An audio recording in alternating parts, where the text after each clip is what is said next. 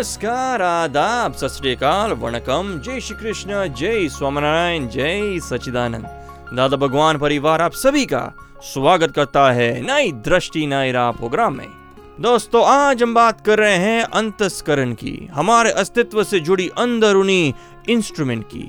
तो ये अंतस्करण क्या है?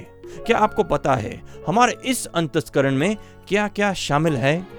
क्या हमारा मन, हमारी बुद्धि, हमारा चित्त और हमारा अहंकार इसी अंतस्करण का पार्ट है? इन सब का हमारे अंदरूनी मैकेनिज्म में क्या योगदान है? दोस्तों, जब हम नया फ़ोन कंप्यूटर खरीदते हैं, तब पहले हम उसको अच्छे से समझ लेते हैं, ताकि हम उसका सही प्रकार से उपयोग कर सके, बिना किसी दिक्कत के। तो ये अंतस्करण जो हमारा इनसाइड सॉफ्टवेयर है, उसे भी अच्छे से समझे तो हमारे सारे रिलेशंस इजीली हारमोनियस होंगे। तो दोस्तों, चलिए, ये अंतस्करण क्या है? ये हमारे आत्मज्ञानी से समझे। Are ego and mind separate entity हाँ दोनों अलग है। बोथ एग्जिस्ट टुगेदर हाँ पॉसिबल है। Ego is part of mind no mind is separate and ego ego ego जुदा है और माइंड जुदा है। माइंड के भीतर में पार्लियामेंट्री सिस्टम है। मन, बुद्धि, चित, अहंकार चार पार्लियामेंट्री मेंबर जैसा है। कोई भी फ़िज़िकल एक्शन का कार्य होता है तो सीधा नहीं होता है। पहले भीतर में मन और चित, ये दोनों वोटिंग करते हैं। बाद में बुद्धि प्राइम मिनिस्टर जैसी है, वो डिसीज़न लेती है। और ईगो प्रेसिडेंट जैसा है, वो फाइनल सिग्नेचर करता है यस तो ही बार एक्शन फ़िज़िकल में आएगा। यानी ईगो प्रेसिडेंट जैसा है, बुद्धि प्राइम मिनिस्टर जैसी है और मन और चित वोटिंग देते हैं। हर एक कार्य में चारों का एक्शन होने के बाद में सूक्ष्म में पहले एक्शन डिसीज़न आता है और बाद में फ़िज़िकल में रूपक में आता है। समझ में आया आपको? जय सच्चिदानंद। आप सुन रहे हैं नई दृष्टि नई राह। दोस्तों आज हम सुन रहे हैं अंतस्करण की बातें पूज्य दीपक भाई से। हाउ डू माइंड इंटेलेक्ट चीत and ego troubles us how to deal with each one of them बुद्धि तो आपने बता ही दिया है कि चित्त और ईगो का प्लीज़ बताइए। हाँ अभी अभी फ़र्स्ट फ़ंक्शन समझ लो कि कौन कैसे काम कर रहा है। माइंड थॉट्स थॉट्स थॉट्स के बाद थॉट्स आते ही रहते हैं वो माइंड का फ़ंक्शन है। नहीं यहाँ पेम्पलेट रहते हैं गो स्लो वेलकम बाज़ार का रास्ता होटल का रास्ता ऐसे लिखा रहता है ना पेम्पलेट हाँ। तो वे टू होटल लिखा है वो पेम्पलेट है। और आपके बाद में विजुलाइज होता है खाने का उधर मिलेगा। तो वो चित विजुलाइज करता है वो चित यानी विजुलाइजेशन और माइंड यानी फ़ोटो पेम्पलेट समझ में आया ना? हाँ। वन बाय वन थॉट्स आते रहता है जाने का है नहीं जाने का कैसे जाओ बस में जाओ रिक्शा में जाओ टैक्सी में जाओ वो थॉट्स आता है वो माइंड का फ़ंक्शन है। बाद में विजुलाइज करती है टैक्सी यहाँ नहीं मिलेगी आगे जाना पड़ेगा उधर से टैक्सी मिलेगी। वो फोटोग्राफी वो चित का फ़ंक्शन है। और बाद में इंटेलेक्ट कहाँ आती है? वो डिसीज़न लेती है। वे ट्रेन में नहीं जाना है टैक्सी में ही जाएँगे लेट नहीं तो हो जाएगा। तो ये डिसीज़न किसने लिया? माइंड और चित दोनों एक्टिव होते हैं। जब बाहर जाने का संजोग शुरू हुआ तो माइंड एंड चिट दोनों एक्टिव होते हैं। वो वोटिंग करते हैं वोटिंग जैसा। और ये प्राइम मिनिस्टर जैसी है डिसीज़न लेती है। और ये प्रेसिडेंट ऑफ़ इंडिया इगोइज्म वो सिग्नेचर करेगा। यस तो फिर टैक्सी में जाएँगे। और वो थोड़ा लोभ की ग्रंथि होगी। अरे, इतना खर्चा, दस मिनट लेट हो गया, क्या फ़र्क पड़ता है? ट्रेन में जाएँगे, सस्ता पड़ेगा। तो बुद्धि बाद में डिस्टर्ब हो जाती है। लास्ट में डिसीज़न आता है कि चलो पैसा बचाने के लिए ट्रेन में जाएँगे। तो इगोइज्म लास्ट में सिग्नेचर करेगा प्रेसिडेंट जैसा। बाद में एक्शन चालू होती है बॉडी की। तो ये माइंड चित बुद्धि, अहंकार, ये चार का फ़ंक्शन ऑटोमेटिकली हो जाता है। ये नॉर्मल है। वो दुखदाई नहीं है। ये ट्रबल करने वाला नहीं है। ट्रबल एक्सेस वाला पार्ट करता है। कौन सा? तो माइंड जो पेम्पलेट है, वहाँ तक प्रॉब्लम नहीं है, मगर ग्रंथि वाला माइंड प्रॉब्लम करता है। नहीं, विषय विकार की बात किया, ग्रंथि। किसी को खाने की ग्रंथि है, किसी को मान की ग्रंथि है, किसी को लोभ की ग्रंथि है। ये ग्रंथि यानी माइंड ग्रंथि का ही बना है, पर जो ग्रंथि सामान्य है, व्यवहार में वो हरकत नहीं करती है। और जो बड़ी ग्रंथि है, क्रोध है, मान है, मोह है, कपट है, विकार है, वो ग्रंथियाँ प्रॉब्लम करती है। और एक लोभ यानी कुछ नुकसान हुआ तो तीन दिन अपसेट करा देती। माइंड चालू ही रहेगा। क्या हो गया? कैसे देखो ना, इधर मैं आया था, हमारा नया चप्पल बाहर ही रखा, दो सौ पचास रुपये का था, बहुत लॉस हो गया, ये गलत हो गया। दिन रात याद आते वो लोभ की ग्रंथि। तो ये माइंड वो प्रबल करता है। विषय विकार वाली ग्रंथि होगी, एक कुछ फ़ोटो दिखा किसी का तो माइंड चिपक जा, चिप, वो चित बिगड़ जाता है। एक माइंड की ग्रंथि फूटेगी और बाद में चित उधर जाके चिपक जाता है और वो फ़ोटो कैच कर लेता है। और बाद में याद करते रहता है, कितनी अच्छी कितनी अच्छी, कितनी मज़ा आएगी है तो विषय विकार का मोह खड़ा होकर देता है। यानी ये माइंड में ग्रंथि है सब। अभी आपको स्टडी करना है कि सबसे बड़ी ग्रंथि कौन सी? मान की ग्रंथि बड़ी है या लोभ की ग्रंथि बड़ी है या विषय विकार की? तीन में से एक आध बड़ी होगी। बाद में दूसरा नंबर समझ लो मान की बड़ी है सेकंड नंबर लोभ होगा थर्ड नंबर विषय होगा। बाद में छोटी छोटी बहुत ग्रंथियाँ रहती है।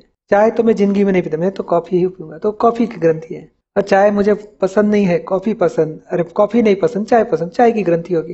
मुझे मीठा बहुत भाता है तीखा नहीं पसंद है तो वो ग्रंथि है। वो ग्रंथियाँ सब लेके आया है। और ये छोटी ग्रंथियाँ हरकत नहीं करेगी। बड़ी ग्रंथि बहुत हरकत करती है। समझ में आता है ना? हाँ तो आपको ग्राफ निकालना है। रोज थोड़ा एक आध महीना स्टडी करो कि सबसे ज़्यादा विचार किसके आते हैं।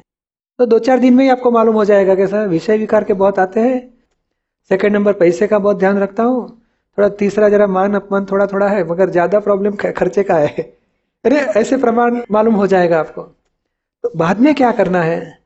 फ्री टाइम होगा तो बैठ के ये जो मतलब विषय विकारी विचार आए, या मान अपमान के विचार आए, या लोभ लालच के विचार आए तो उसके लिए माफ़ी मांगो।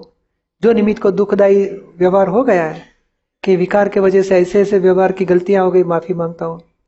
या मान की वजह से इतने इतने लिखों को हर्ट किया लोगों को उसकी माफ़ी माँगता हूँ। यानी ये मान की ग्रंथि का व्यवहार कहाँ कहाँ किसके साथ कैसा कैसा हो गया वो ऑब्जर्वेशन करो। समझ में आता है ना? हाँ। आप सुन रहे हैं नई दृष्टि नई राह। अगर लोभ का ग्रंथि है तो किसके पास माफ़ी मांगे? नहीं लोभ का ग्रंथि से किसी के साथ चीटिंग करते हैं किसी को भ्रष्टाचार करते हैं किसी को नुकसान करते हैं किसी को गलत बोल देते हैं नहीं कुछ ना कुछ हो जाता है ना? तो उसके लिए वो व्यक्ति से माफ़ी मांगने का। और दूसरा, लोग को थोड़ा समझ लेने का, कि चलो, खूब ज़्यादा इकट्ठा किया, क्या फ़ायदा मिलेगा अपने को? नुकसान और फ़ायदा का थोड़ा सोचो। और थोड़े से दादाजी को, लक्ष्मी के भी बहुत नियम है। अभी तो बहुत टाइम नहीं है, मगर उसके लिए दादाजी की किताब है, पैसों का व्यवहार। निरुमा की भी बहुत कैसेट है, पैसों का व्यवहार। तो पैसों, ज़्यादा करके लोग पैसे से होता है। और दूसरा, बढ़ के भी जाता है, सब खर्चा नहीं होना चाहिए, बिगड़ना नहीं चाहिए, नुकसान नहीं होना चाहिए, घिस नहीं जाना चाहिए, बहुत प्रकार की वृत्तियाँ रहती है। मगर धीरे धीरे आप ऐसी बातें समझ लोगे तो धीरे धीरे वो ग्रंथि भी छूट जाएगी। उसके लिए बाद में फ्यूचर में कभी लेंगे, मगर निरुमा की कैसेट थोड़ी सी ले लो। दादाजी की किताब भी है, पैसों का व्यवहार, उसमें लोभ की कैसे सॉल्यूशन लानी, सब चाबियाँ मिलेगी। मान अपमान के लिए भी निरुमा की कैसेट है, हिंदी में ख्याल नहीं, मुझे गुजराती में तो है ही है। हिंदी में भी है मान अपमान वाली। और मोह के लिए पति, पत्नी माँ बाप बच्चों का व्यवहार और बहुत प्रकार की मोह की बातें हैं। मोह की कैसेट? विषय विकार के लिए भी ब्रह्मचर्य की कैसेट हैं। गुजराती में तो है ही है, हिंदी में मालूम नहीं। मगर धीरे धीरे गुजराती सीख लो, थोड़ा क्या फ़र्क पड़ता है? ज़्यादा अंतर नहीं है गुजराती, हिंदी में। तो ये प्रकार से मन की ग्रंथियों सॉल्व कर सकते हैं। बाद में चित है। चित भटकता है तो चित स्थिर करने के लिए दादा, भगवान के असीम जय जयकार ऐसे शब्द शब्द पढ़ के बोलो। तो चित्त की स्थिरता होगी चरण विधि ऊँचे आवाज़ से अक्षर अक्षर आँखें बंद करके पढ़ के बोलो। दादा भगवान का निधि ध्यासन लगाओ तो भी इस चित्त की स्थिरता बढ़ेगी। यानी चित्त को शुद्धि करने के लिए ये उपाय है। उस समय तो चित्त स्थिर हो जाता है लेकिन बाद में स्मृति से बहुत कुछ याद आ जाता है तो भला बुरा उसका क्या करें? हाँ उसको प्रतिक्रमण में लो। एक घंटा बैठ के प्रतिक्रमण करोगे तो ये चित्त की शुद्ध प्रतिक्रमण से सबसे बड़ा काम चित्त की शुद्धि हो जाती है। जो बिगड़ा हुआ चित्त है ना उससे व्यवहार बिगड़ता है। तो प्रतिक्रमण से बिगड़े बिगड़ा हुआ व्यवहार को सुधारते हैं उस टाइम की चित्त की भी शुद्धि हो जाती है। यानी एक एक याद करके माफ़ी मांगते रहोगे तो चित्त की शुद्धि हो जाती है। बाद में बुद्धि बुद्धि का तो थोड़ा बताया। हाँ। और अहंकार अहंकार यानी क्या है? रॉन्ग बिलीफ से मैं करता हूँ मान लेते हैं। और मैं इंद्राशीष हूँ मान लेते हैं। कोई इंद्राशीष का बुरा बोल दिया तो अहंकार को सफरिंग हो जाता है। मेरा क्यों बिगाड़ दिया? मेरा क्यों क्यों ऐसे बोलता है? तो तुरंत लेने में तुझे बोलता है कि इंद्राशीष को बोलता है। तू उसको क्यों सर के लेता है? इसमें तीन पार्ट है। एक आत्मा है, एक इगोइज्म है और तीसरी बॉडी है। ये जो दो पार्ट बोलते हैं, सचमुच दो नहीं, तीन पार्ट हो जाते हैं। तो जो इगोइज्म है, बीच में है। अभी आपको शुद्धात्मा में बिठा दिया। आप शुद्धात्मा में आ गए। अभी इगोइज्म बीच में है। और रॉन्ग बिलीफ का कलेक्शन है। और तीसरा बॉडी का एक्शन है, जो प्रकृति बोलते हैं, व्यवहार। माइंड स्पीच बॉडी अभी अभी समझ लो आप खाना खाने बैठे हो। तो खाना खाता है बॉडी तो इगोइज्म क्या बोलता है? मुझे बहुत मज़ा आ गई। तो इगोइज्म को आप बोलने का, आप प्रज्ञा में है अभी, शुद्धात्मा में। तो आप बोलने का, तुम खाता हो, आप खाते हो कि इंद्राशीष खाता है? आप क्यों मज़ा लेते हो? संभाव से फ़ाइल का निकाल करो। तो ये इगोइज्म को आत्मा की सीट पे ऊपर लेके आने का है। और रॉन्ग बिलीफ से इंद्राशीष की सीट पे चले जाता है। उसको राइट बिलीफ बताते जाओगे तो शुद्धात्मा की सीट पे आएगा। वो छूटते जाएगा। रॉन्ग बिलीफ छूटते जाएगी राइट बिलीफ से रॉन्ग बिलीफ डिजॉल्व होते जाएगी। तो ये इगोइज्म और एक्चुअली माइंड चीत बुद्धि सबका मालिक इगोइज्म है। इगोइज्म यानी इंद्राशीष। इंद्राशीष इगोइज्म इंद्राशीष का कुछ भी नाम आया तो इगोइज्म कैच कर लेता है। मेरे लिए क्यों बोलता है? तो यहाँ इंद्राशीष जिसको बोलते हैं वो इगोइज्म पकड़ लेगा बात। तो इंद्राशीष यानी इगोइज्म से ही आप कॉन्वर्सेशन कर रहे हो। जो बताया कि इंद्राशीष से बात करो, आप शुद्धात्मा में रहो। तो ये एक्चुअली इगोइज्म और प्रज्ञा के बीच में कॉन्वर्सेशन है। कॉन्वर्सेशन बिटवीन इगोइज्म एंड प्रज्ञा तो प्रज्ञा यानी आपका तरफ़ से है और इगोइज्म यानी इंद्राशीष है। Is a representative of whole relative part and Pragya is representative of real part ये दोनों रिप्रेजेंटेटिव कॉन्वर्सेशन करते हैं। तो इगोइज्म को डाइवर्ट करना है रॉन्ग बिलीफ में से राइट में। समझ में आता है ना? हाँ। तो ये भी इगोइज्म भी जितना डिजोल्व होते जाएगा इगोइज्म जितना इगोइज्म में दो पार्ट है। एक चार्ज इगोइज्म दूसरा डिस्चार्ज इगोइज्म तो चार्ज इगोइज्म आपका ज्ञान विधि से चले जाता है। वे डिस्चार्ज इगोइज्म रहा है वो पाँच आज्ञा में रहने से और प्रज्ञा की जागृति से धीरे धीरे छूटते जाएगा। और जित, जितना डिस्चार्ज इगोइज्म खत्म होते जाएगा उतना अनुभव की कक्षा बढ़ते जाएगी। आत्मा अनुभव जो बोलते हैं ये प्रतीति हो गई जागृति है अभी अनुभव कैसे बढ़ेगा? इगोइज्म डिजोल्व होने से। समझ में आता है ना? हाँ। तो धीरे धीरे ये इस सूक्ष्म लेवल की बातें हैं मगर ये ख्याल में रखना आप और आपको हेल्प होते जाएगी। ये इगोइज्म को बातचीत करना है। किसी ने कुछ नुकसान कर दिया तो ये अपसेट हो जाएगा या सुबह इंद्राशीष अपसेट हो जाए। क्यों ऐसा करता है मेरे साथ? तो इंद्राशीष से आप बात करना। इंद्राशीष अपना हिसाब होगा तो ही किया है ना? क्यों चिल्लाते हो? व्यवस्थित नहीं है?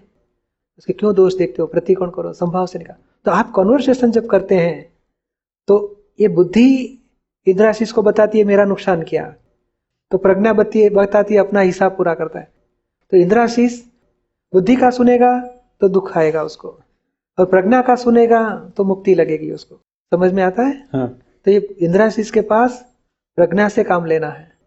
बुद्धि का नहीं सुनाने। वो बुद्धि का सुनने जाएगा तो बोले बुद्धि का क्यों सुनता है? दुखी हो जाएगा। दादाजी की आज्ञा पकड़ो। तो फिर वो आत्मा के पक्ष में आएगा तो उसको दुख मिट जाएगा। समझ में आया ना आपको? हाँ। आप सुन रहे हैं नई दृष्टि नई राह जो सुलझाता है ज़िंदगी के हर सवाल को। तो दोस्तों आज हमने जाना हमारा अंतस्करण कैसे काम करता है। उसमें शामिल मन बुद्धि चित अहंकार एक सुंदर पार्लियामेंट्री पद्धति से चलते हैं। लेकिन अंतस्करण की ही ढक्कल से हम जन्म मरण के चक्कर में फंसते हैं। हमारे आत्मज्ञानी हमें इसकी सच्ची समझ देकर इस भव बंधन से छुड़ाते हैं। ऐसे ही ज्ञान की बातें हम हर रोज करेंगे इसी समय, इसी चैनल पर। सुनना ना भूलें।